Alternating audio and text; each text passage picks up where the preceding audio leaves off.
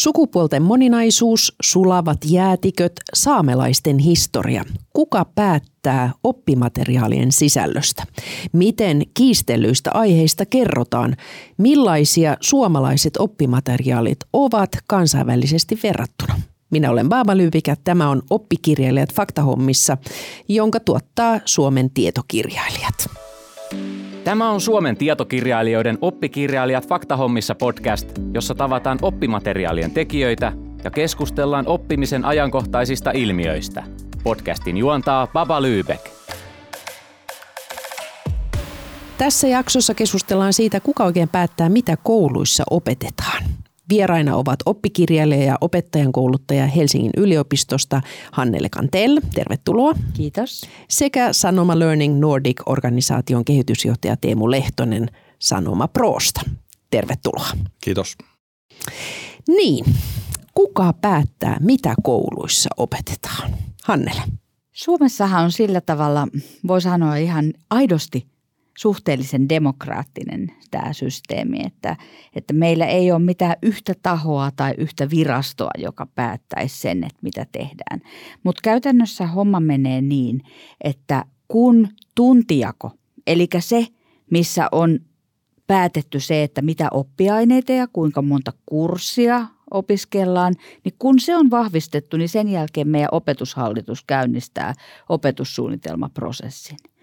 Ja, ja se, että opetushallituksen virkamiehet eivät tee yksin sitä OPSia, vaan, vaan meillä on Suomessa oikeastaan pitkä perinne siihen, että opetussuunnitelmaryhmiin, eri, eri oppiaineiden ryhmiin, niihin kootaan ihmisiä eri aloilta. Opettajia, tutkijoita, opettajan kouluttajia, kansalaisjärjestöjen edustajia ja niin edespäin. Eli se on hyvin semmoinen moninainen prosessi ja siinä on, siinä on monta ääntä, näin voisi sanoa. Ehkä aikaisemmin se oli vähän enemmän kiveen hakattu, että meillä oli semmoinen noin kymmenen vuoden sykli näissä OPS-uudistuksissa. Mutta, mutta nyt meillä on kyllä tilanteita, että et, et no juuri vaikka tämä saamelaisiin liittyvä asia, niin, niin sinne on tehty kesken tämän prosessin lisäyksiä ja täydennyksiä. Entä sitten kustantajan näkökulmasta, Teemu Lehtonen, kuka päättää, mitä kouluissa opetetaan? Siis erittäin hyvä kysymys. Mä ehkä sille alustasin, että mä itse tullut alan ulkopuolelta oppimateriaalikustantamo kahdeksan vuotta sitten ja täysin sama kysymys oli mielessä tietyllä lailla, että, että se on hyvin tuntematon se prosessi suurelle yleisölle, että, että kuka itse asiassa päättää ja, ja, tai mistä se muodostuu. Ja siinä on varmaan monta tasoa. Hannele kertoo tuosta opetussuunnitelmasta. Opettajahan on hyvin Suomessa aika itsenäinen, että hän niin kuin – paljon asioita päättää ja me tietysti kustantamona pyritään tarjoamaan työkaluja opettajalle. Toivotaan, että hän päättää ottaa niitä materiaaleja käyttöön ja, ja käyttää niitä hyödyksi siinä opettamisessaan. Että, että se tulee tosiaan, nehän on poliittisia päätöksiä, tuntijako, kuinka paljon mitäkin oppiainetta ja sitten on tämä opetussuunnitelmatyö, joka on, niin kuin Hannele sanoi, hyvin, hyvin tota, varmaan niin kuin osallistava. Voidaan ehkä jutella siitä, siitä lisääkin. Mutta tota, mut kyllä, se, kyllä se täältä tulee, että sieltä tulee niinku ne, ne raamit ja opettaja tekee sen työn ja kustantamon rooli on tarjota materiaaleja, painettuja digitaalisia avuksi siihen opetustyöhön. Eli se on tämmöinen kolmikanta tavallaan, Ö, mutta onko se tarpeeksi demokraattinen? Tuntuuko, että, että, että opetussuunnitelma elää tarpeeksi yhteiskunnan mukana? Hannele. No mä mä olin hirveän vaikuttunut tässä viime opetussuunnitelmakierroksella siitä, että ensimmäistä kertaa opetussuunnitelmaa ei tehty valmiiksi ja sen jälkeen pyydetty kommentteja, vaan viime kierroksella oli tämmöinen prosessi, että sitä opetussuunnitelman sisältöjä luotiin ja sitten siinä välivaiheessa, vielä ihan luonnosvaiheessa – avattiin sähköinen kommentointimahdollisuus kaikelle kansalle. Eli kansalaisjärjestöt, opettajat, oppilaat, kuka vaan, vanhemmat, vanhempainliitto ja niin edespäin, pystyivät antaa siinä vaiheessa kommentteja. Ja mä voin vakuuttaa, kun itse olin siellä opetussuunnitelmatyöryhmissä, että me luettiin tosi tarkkaan ne palautteet. Ja esimerkiksi sellainen asia kuin ehkä mä voin ihan suoraan kertoa, sana suvaitsevaisuus oli vielä niissä luonnoksissa. Mutta kun me saatiin palautetta, että toi ei ole hyvä, puhukaa mieluummin aina tasa-arvosta ja yhdenvertaisuudesta, niin sen palautteen perusteella sitten se siirtyi opetussuunnitelmiin. Ja mä koen, että tämän tyyppinen demokratia on niin kuin näkyvissä meidän opseissa. Mutta totta kai aina me voidaan kysyä, että onko ryhmissä riittävästi moniäänisyyttä, että ainahan totta kai on se kysymys. Teemu. Mä itse tunnen niin kuin viimeisin tätä lukion opetussuunnitelmatyötä eniten, kun sitä seurasin, kun sitä, sitä liiketoimintaa silloin vedin joka tuli siis viime syksynä voimaan 21 ja, ja se oli hyvin nopea, 17 päätettiin, että semmoinen tulee uusi lukiolaki ja niin päin pois ja se on nyt 21 kouluissa, että se on tosi nopea sitten kun mietitään juuri tätä osallistamista ja, ja siitä materiaalien tekoa ja muuta. Mä kysyin itse asiassa OPHsta vähän sitä, niin kuin vielä siitä prosessista, niin, niin siellähän oli myös lukio-opetus, oli niin kuin maakuntakiertueet, sidosryhmäseminaarit, erilaista niin kuin osallistavaa juttua siinä matkan varrella ja tässä oli, että 510 lausuntoa verkossa, 105 allekirjoitettua lausuntoa, jotka olemme lukeneet tarkkaan ja ottaneet viestit huomioon. Eli ainakin se tahtotila on niin kuin avata se ja antaa väyliä vaikuttaa.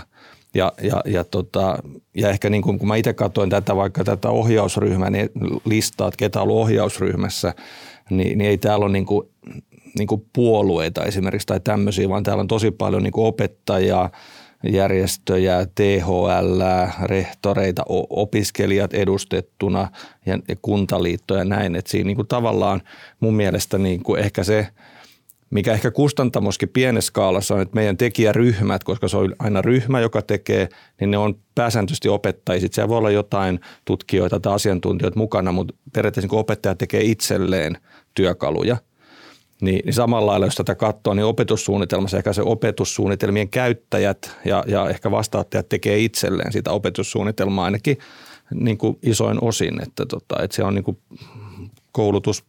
koulutusalan ammattilaiset, joita Suomessa on paljon, niin antamassa sitä inputtia, eikä niin kuin ulkopuoliset, koska kouluhan usein ulkopuolelta, kaikilla on joku ajatus siitä, että mitä pitäisi, niin se, se helposti tulee sitten sieltä, että – niin, niin tämä on ehkä kuitenkin tämmöinen tämähän alan kuulostaa, sisäinen. Tämähän kuulostaa tosi positiiviselta. Hannele. Joo, no tähän mä just ajattelinkin, että sitten taas tuolta tutkimuspuolelta on tullut kritiikkiä. Eli nytten ö, aika vahvastikin on ollut vähän semmoista mm, kahden suuntaista mielipidettä siitä, että onko tämä meidän, ja nyt mä puhun erityisesti perusopetuksesta, että onko se liian avoin, on kritisoitu että, että, että opetussuunnitelma olisi liian tavalla oppilaslähtöinen ja on, on pohdittu sitä, että onko se sellainen, että siellä kannustetaan liikaa itseohjautuvuuteen. Tarkoittaako se sitä, että osa meidän lapsista ei kykene siihen? Ja tämän, tämän tyyppistä keskustelua niin kuin tutkijapiireissä on käyty, mutta myös vanhempien keskuudessa ja mediassa. Ja, ja että tavallaan, että, että mä oon myös sitä mieltä, että kyllä meidän pitää niin kuin myös pitää se semmoinen tietty kriittisyys ja itsekriittisyys siinä, että onko meidän ops – että aina, että mihin suuntaan se lähtee, koska se aina heijastelee yhteiskunnan arvoja. Ja sitten tietyllä tapaa pitää myös olla, olla niin kuin mahdollisuus tehdä niitä korjausliikkeitä, jos me huomataan, että nyt tämä lähtee väärille urille. Että tätä, ja mä oon sitä mieltä, että tämmöistä kriittistä keskustelua tarvitaan ehdottomasti myös. Teemu. Kyllä, mutta mä tota, ehkä vielä toisin itse, että mulla on tässä oman läppäri kanteella, että on tämä vähän kulahtanut, kun tämä on pari vuotta ollut tämmöinen tarra, missä, mikä, mitä OPH jako, tämä just lukion opetussuunnitelman, siellä on tämmöisiä laaja-alaisia osaamisen osa-alueita, siis ulkopuolelta Bilsan, niin vaikka että globaalia kulttuuriosaaminen ja näitä on useita. Mutta tässä keskellä on tämä tavoite, hyvä, tasapainoinen ja sivistynyt ihminen. Mm. Se on aika niin kuin – niin kuin iso juttu mun mielestä. On. Että, että, ja tuota, nykypäivänä. Että, että, että se on kuitenkin se tavoite sillä opetussuunnitelmalla, eikä se, että mä osaan niin kuin derivoida. Sekin on tärkeää ja se osaan sitä, mutta niin kuin se, se isompi kuvio siinä. Se, ja mä sanoisin, että se porukka yleisesti, mitä mä oon tässä, jotka tekee opetussuunnitelmia, vaikuttaa, tekee materiaaleja ylipäätänsä, niin siellä on kuitenkin tämä yhteinen tavoite niin kuin kehittää nuoria ja miksi aikuisiakin sen koulutuksen kautta. Sitten on yksityiskohtia. Tässä podcastissa me keskustelemme oppikirjoista tai oppimateriaaleista. Herää kysymys, miten sitten tämän hienon opetussuunnitelman visiot toteutuvat oppimateriaaleissa? Hannele. Joo, no mä voisin kertoa siitä prosessista, että kun, kun usein siinä vaiheessa, kun uusi opetussuunnitelma julkaistaan, niin myöskin kustantajat totta kai on hereillä ja ymmärtää sen, että nyt tarvitaan uuden OPSin mukaista materiaalia kouluihin, jotta opettajat ja pystyisi pystyis noudattamaan sitä OPSia. Ja tota, siinä vaiheessa työryhmissä me kyllä käydään niin todella tarkkaan opetussuunnitelman jokainen sana läpi. Ja, ja että se on semmoinen tarkka prosessi, että et, et sen materiaalin täytyy olla opetussuunnitelman mukaista. Mutta OPShan on kuitenkin tietynlainen raami. Ja, ja tota, siellä on otsikoita ja sitten se oppimateriaaliryhmä lähtee miettimään syvemmin, että mitä tämä kyseinen kohta tarkoittaa, mitä tämä voisi meidän materiaalista tarkoittaa. Ja, ja se, että jos siellä lukee vaikka, että käsitellään globaalin etelän, aiemmin puhuttiin kehitysmaista, nykyään globaalista etelästä, käsitellään globaalin etelän haasteita, niin eihän se, sehän on vain sehän voi tarkoittaa hyvin montaa näkökulmaa, mitä me lähdetään sitten loppujen lopuksi oppimateriaaleissa käsittelemään. Ja siinä mielessä voisi ajatella, että oppimateriaaliryhmät on niin kuin aivan valtavan tärkeä välivaihe. Ne on ne, jotka tietyllä tapaa laittaa sitten niin kuin käytäntöön sen OPSin, että se ei mene niin, että on OPS ja sitten suoraan se menisi opettajille, vaan kyllä oppimateriaalit on valtavan tärkeä välivaihe, koska sieltä tulee niitä apuja opettajille, että mitä, tämä, mitä nämä yksittäiset opetussuunnitelman kohdat sitten tarkoittaa opetuksen näkökulmasta. Esimerkiksi yhdenvertaisuus ja tasa-arvo, nehän on, että miten se sitten toteutuu oppimateriaaleissa, niin sehän vaikuttaa ihan sana tasollakin, että, että miten niitä käsitellään, mitä sanoja käsitellään ja niin poispäin erittäin mielenkiintoista Teemo. Ehkä no, tuosta niin kuin esimerkki, mihin nyt viime vuosina meillä on ainakin paljon panostettu just tässä yhdenvertaisuus, tasa-arvo puitteissa on esimerkiksi kuvitus, joka on oleellinen osa oppimateriaalityötä. Että millaisia valokuvia tai piirroksia käytetään, miten vaikka nyt onko siellä, toistetaanko me perinteisiä sukupuolirooleja vai ei,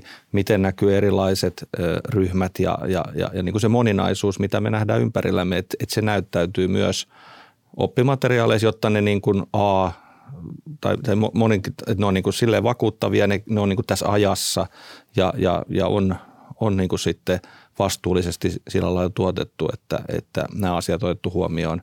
Varmasti siis tietyissä oppia ne selitetään sitten noita termejä ja, ja käsitellään, mutta ihan, että me niin kuin heijastellaan sitten tätä – läpi meidän, meidän materiaaleja, niin se on tullut vahvasti viime vuosin mukaan. Kenellä muuten on vastuu esimerkiksi näistä kuvista? Onko se oppimateriaalin tuottajalla eli kustantajalla vai tekijöillä vai miten se menee? No mä sanoisin, että sekä että. Että, että tota, kyllä, no ensinnäkin musta on ollut hirveän hienoa, että me, me ollaan saatu myös koulutusta tähän, eli kustantajan taholta – että et tämä on ollut tosi tärkeä teema ja sitten, että meillä oli nyt just kesällä oli, oli sellainen tilaisuus, missä, missä oli niin kuin luennoitsijoita, oli, oli ihmisiä puhumassa näistä asioista ja tavallaan että antoi meille niitä näkökulmia. Sen lisäksi itse asiassa yksi sarja, mitä mä oon ollut tekemässä, niin se kävi läpi semmoisen pienen tutkimuksen. Siinä, siinä oli tutkimus, jossa katsottiin kaikki meidän ö, kolmannen luokan ympäristöoppikirjan kuvat – ja katsottiin, että heijastaako nämä aidosti sitä ö, tasa-arvo- ja yhdenvertaisuusajatusta. Ja äärimmäisen mielenkiintoinen juttu oli mun mielestä tuloksissa se, että todettiin, että joo, me ollaan tosi hyvin saatu esimerkiksi piirroskuvitukseen ja valokuvakuvitukseen se, että se heijastelee sitä oppilaiden moninaisuutta. Mutta eipä ollut opettaja opettajissa, opettajat oli kaikki ikään kuin kantasuomalaisen näköisiä ja se oli musta tosi, tosi tärkeä viesti meille. Ja niinpä me tehtiin heti toisessa ryhmässä, missä on lukion ryhmässä, niin eh, valittiin valokuva, missä oli vammainen opettaja ää, tota, siinä oppilasryhmän keskellä.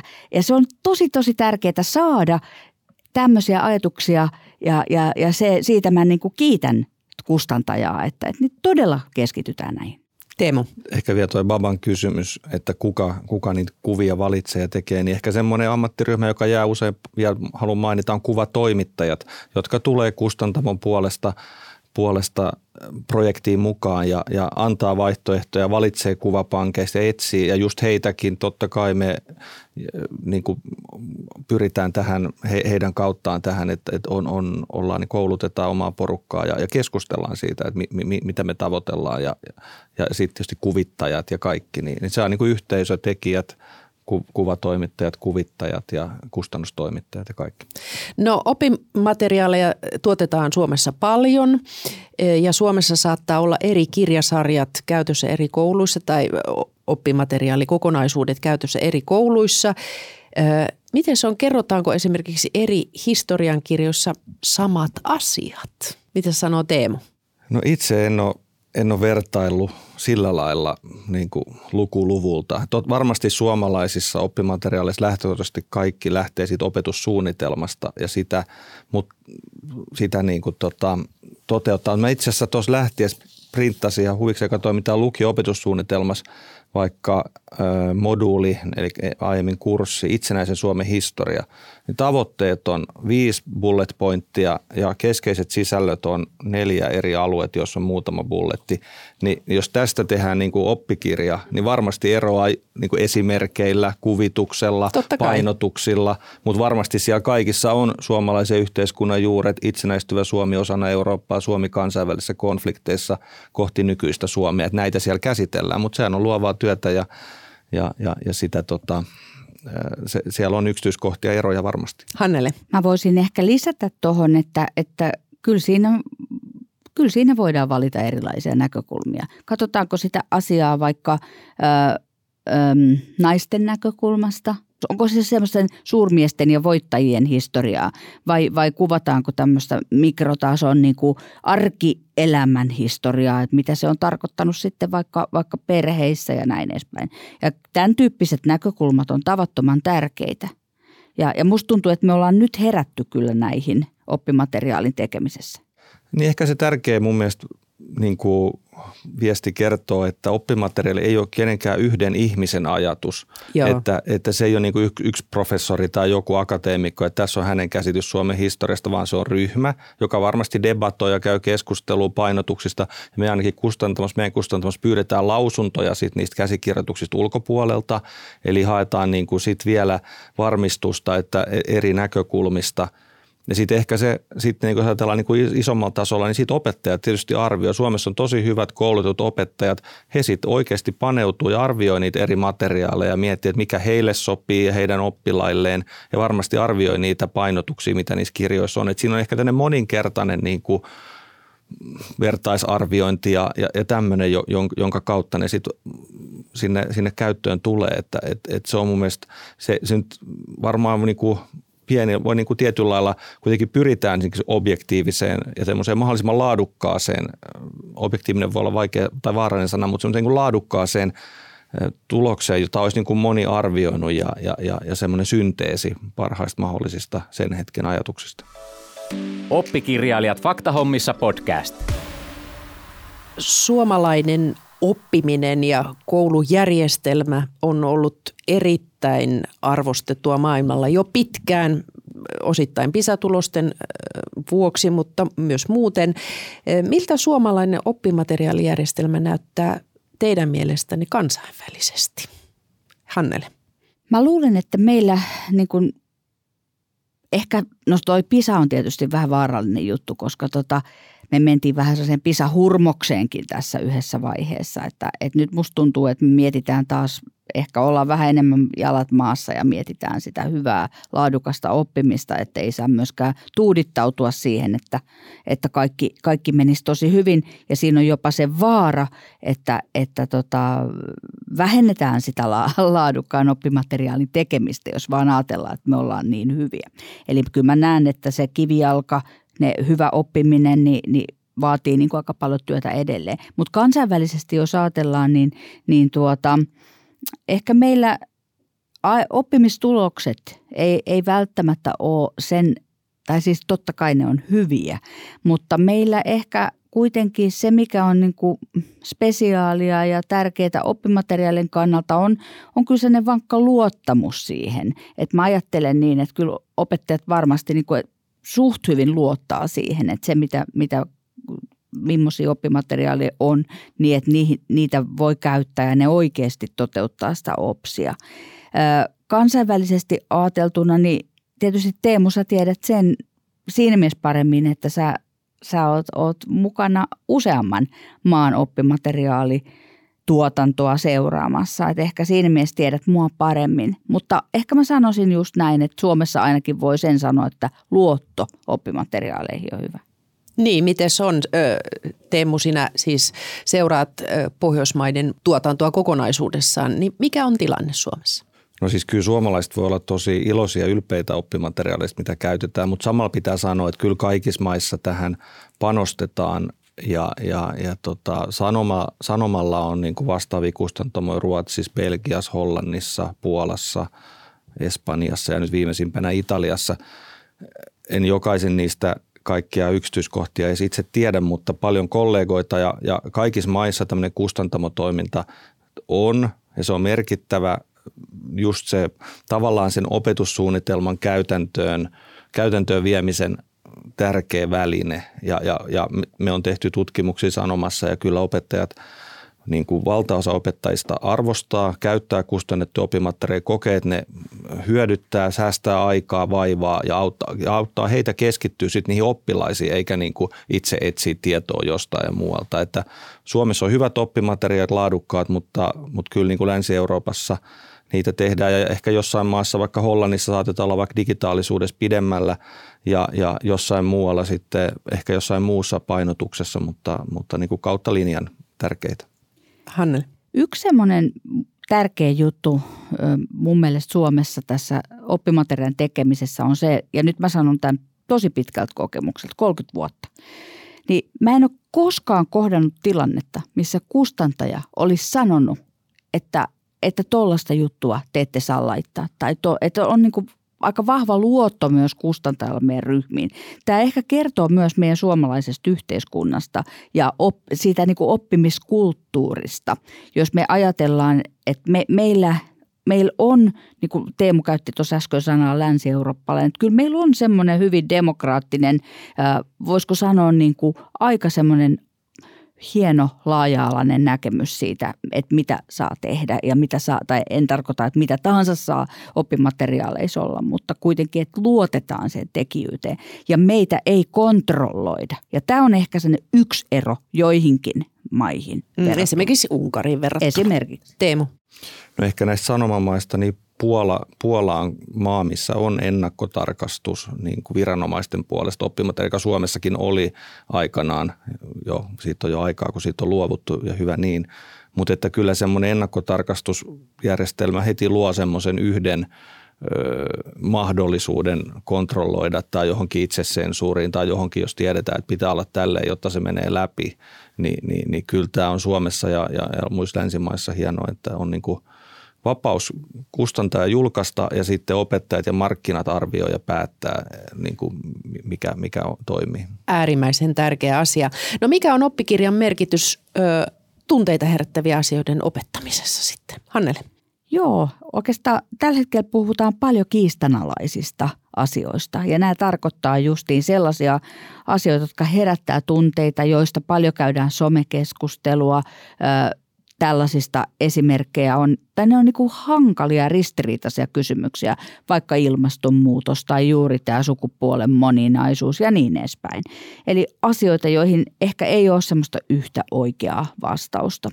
Ja, ja tota, mä ajattelen niin, että ö, oppimateriaalin niin kuin tietyt käsitteet, niin meidän pitää, niin kuin, meidän pitää olla rohkeita ja, ja avata ne oikein. Tähän me käytetään apuna muun muassa kansalaisjärjestöjä, jotka on perehtyneet tähän ja sitten tietenkin tutkimusta. Mutta sitten on paljon asioita, joissa on niin eri näkökulmia. Ja kyllä mun mielestä esimerkiksi oppimateriaalin tehtäväosioissa on niin erinomaisen tärkeää, että siellä on semmoisia pohdintakysymyksiä, joissa ei olekaan yhtä ainoa oikea vastausta. Että me tavallaan ö, tuetaan sitä, myöskin sitä dialogin oppimista ja toisen kuuntelemista, erilaisten näkemysten arvostamista. Argumentointia. Et, kyllä, nimenomaan argumentointia ja, ja tämä on ehkä just nimenomaan, ei ehkä siinä tietotekstissä, mutta että oppimateriaali, kun se on niin paljon muutakin, niin erityisesti just näissä pohdinnoissa, tehtäväosioissa, niissä me pystytään edistämään tämän tyyppisiä taitoja. Niin Teemu, miten sinun mielestäsi kerrotaan asioista, jotka eivät ole niin selkeitä, josta on monta mielipidettä? No mä luotan, meidän tekijäryhmät on asiantuntijoissa siinä sitten, että miten ne tuodaan ja millekin ikäluokalle. Et nythän me puhutaan niin kuin opseista, jos puhutaan, niin ekaluokkalista jopa eskarista lukioon tai aikuisoppisia. Siihen on se just oppimateriaalikustantamisen ja, ja tekijöiden ammattitaitoa ymmärtää, että miten vaikka kuudesluokkalaiselle puhutaan jostain tämmöisestä käsitteestä, miten heitä saadaan heidän käsitteillään keskustelemaan ja pohtimaan ja sitten vaikka ammattikoulussa oleville tai muille, että et, et, et se, se, on, se on se tavallaan se ikäluokka, ikäluokan huomioottaminen, jotta, jotta se niin kuin toimii sit siellä luokkatilanteessa tai kotitehtävissä. Se on se ammattitaito, mitä pyritään tekemään. Ei tuohon varmaan mitään sellaista yhtä vastausta, vaan mutta että just noin niin kuin Hannele sanoi, että se OPSI, OPSI varmasti niin kuin Suomessa pyrkii tähän niin kuin pohtimiseen ja keskusteluun asioista, mihin ei ole vain yhtä vastausta välttämättä ja, ja, ja sitä tehdään eri tavoin eri oppiaineissa ja ikäluokille. Hannele. Sitten on tiettyjä asioita, jotka mun mielestä pitää kuitenkin napakasti osata sanoa, että mitkä on oikein ja väärin. Esimerkiksi vihapuhe on väärin tai, tai rasismi on väärin. Eli se me sanotaan kyllä hyvin selkeästi, että, että esimerkiksi alakoulun ympäristöopissa, että kiusaaminen on väärin. Et kaikesta ei voi olla niinku semmoista, että pohdippa tätä, onko tämä nyt niin tai näin. Mutta sitten on, maailmassa on niin paljon juuri näitä, joissa on sitten niitä eri näkökulmia.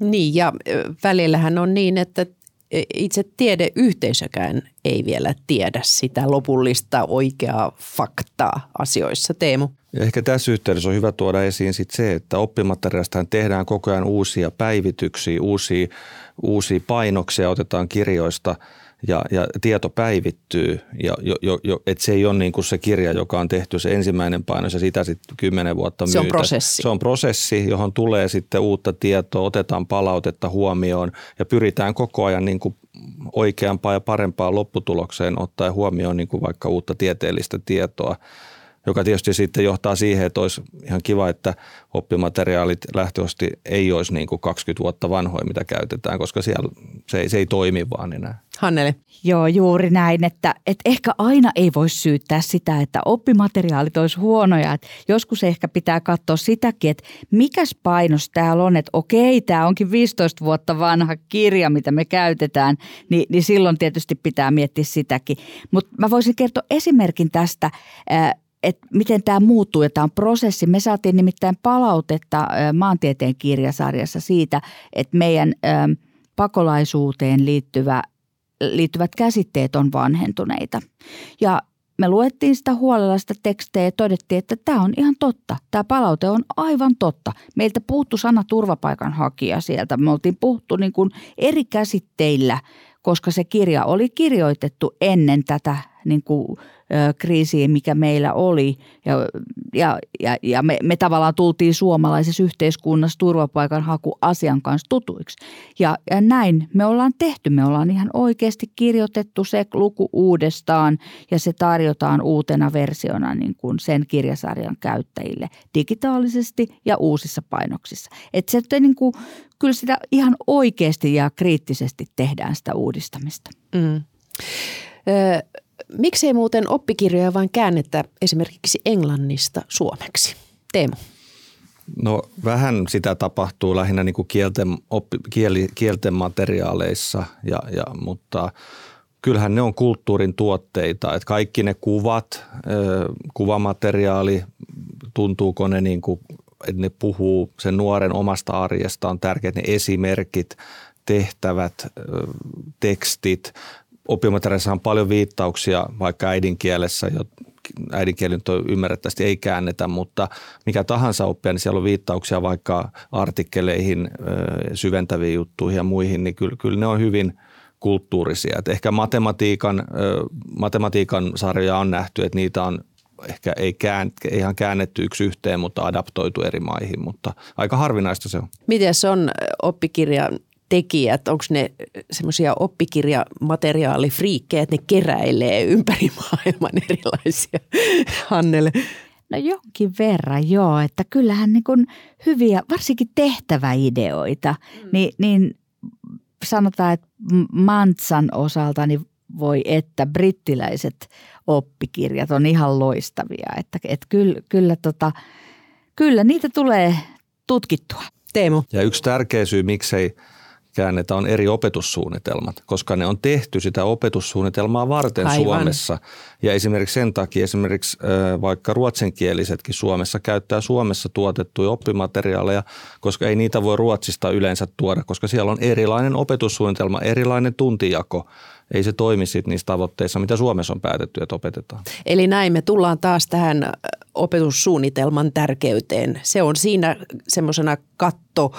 Öö, se on se viitekehys, mihin se oppimateriaali Kyllä. tehdään ja, ja sitä opettajat meiltä odottaa ja, ja haluaa ja siihen me niin kuin kustantamona halutaan vastata ja se on oikeastaan se kaikista tärkein kompassi. Kuulostaa hienolta.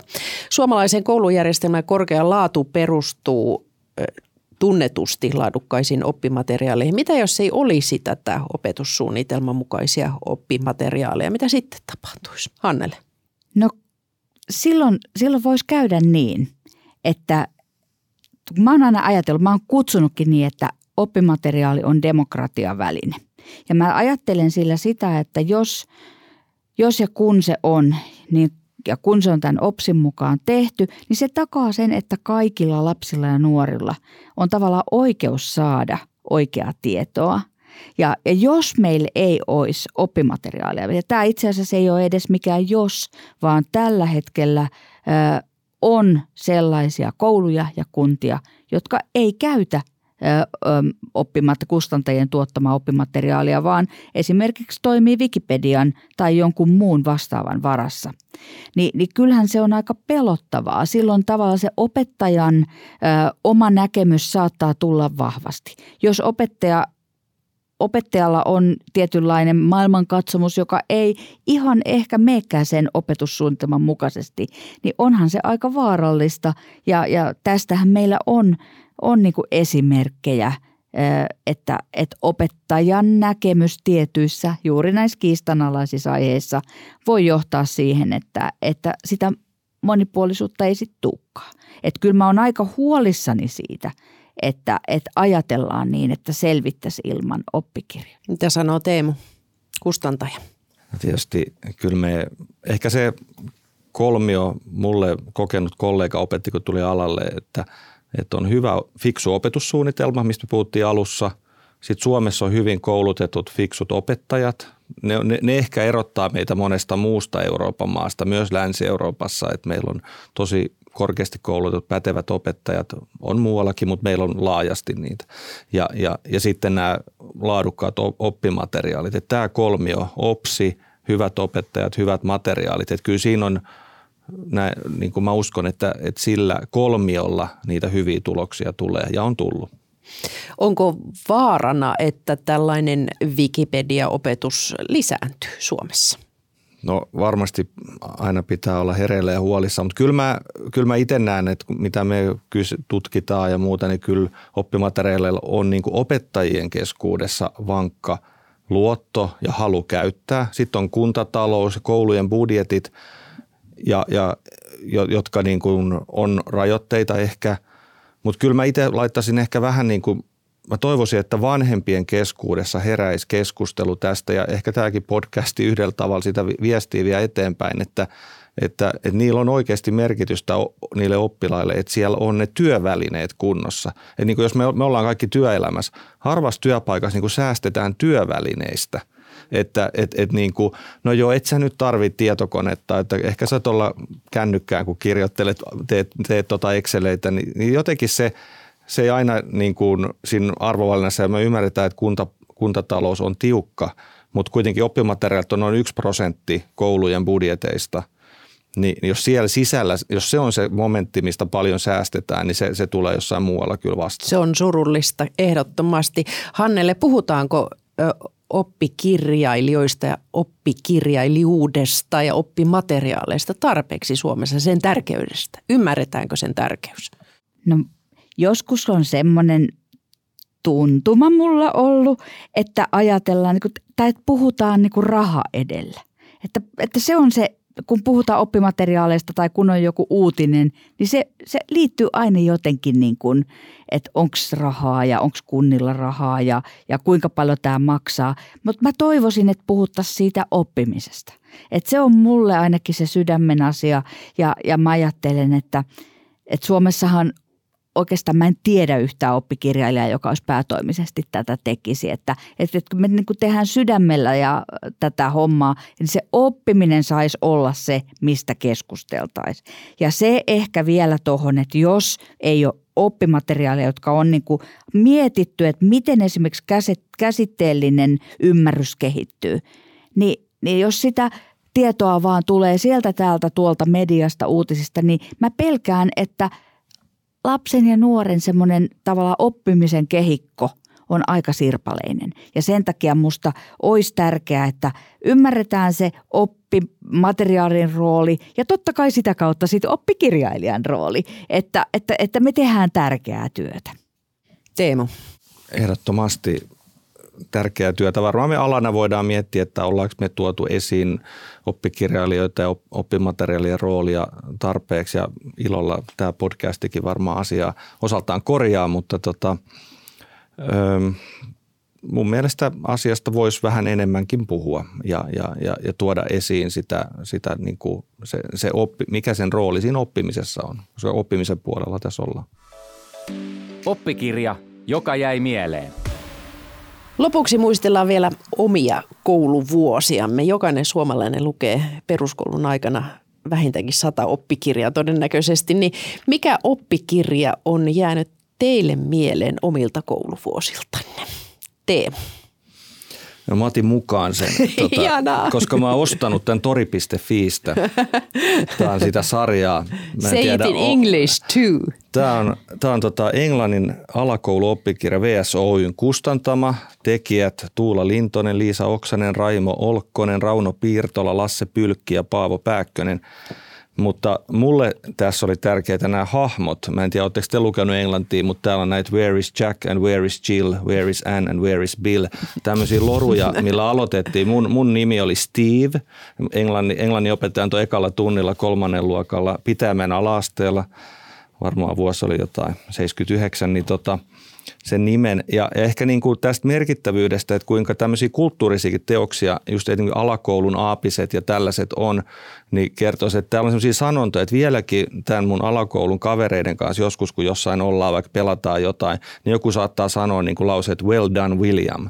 Ja se on niin kuin täältä kirjasta opittu, kun siinä oli joku tämmöinen pallonpotkaisu ja muuta. Et, et niitä on tankattu ja ne on ollut tärkeitä. Mahtava teos. Jos joku kuulee näistä tekijöistä, niin vielä kiitoksia. Thank Ihan you. mahtava. Ihan mahtava. Entä Hannele? No mulle ehkä kaikkein mieleenpainovin oli sellainen, kun me saatiin lukion maantieteeseen, niin semmoinen kokeilun moniste, mikä oli, oli niinku ihan ainutlaatuinen verrattuna aiempiin oppikirjoihin, mitä oli kouluaikana käytetty. Se oli siis tällainen testimoniste, läjä ja nimenomaan keskittyi kehityskysymyksiin ja, ja tota, siellä oli paljon semmoisia ryhmätöitä, mikä tuntui ihan, että on, mikä tämä tämmöinen menetelmä on, tämmöistä ei ole ennen koettukaan. Ja mä väittäisin, että tämä keltainen A4 kokoinen tota, kokeilumonisteläjäys on vaikuttanut koko mun elämään ja siihen suuntaan, mitä mä teen, koska mä lähdin sitten opiskeleen maantiedettä ja koska semmoinen niin maailman parantamisen eetos ö, sieltä osittain sieltä syntyi, että ai tämmöistäkin voi olla. Että kyllä sillä on valtavan suuri merkitys, niin kuin mitä koulussa tehdään, miten sitä tuetaan oppimateriaaleilla ja miten meidän loistavat opettajat tukevat oppimista. Ja te teette erittäin tärkeää työtä kumpikin. Suuret kiitokset Hannele Kantel ja Teemu Lehtonen. Kiitos. Kiitos. Tämä on Oppikirjailijat Faktahommissa podcast. Kiitos kun kuuntelit. Jos pidit podcastista, muista seurata podcastia Spotifyssa tai tilaa ja arvostele ohjelma Apple Podcastissa, niin muutkin löytävät ohjelman pariin.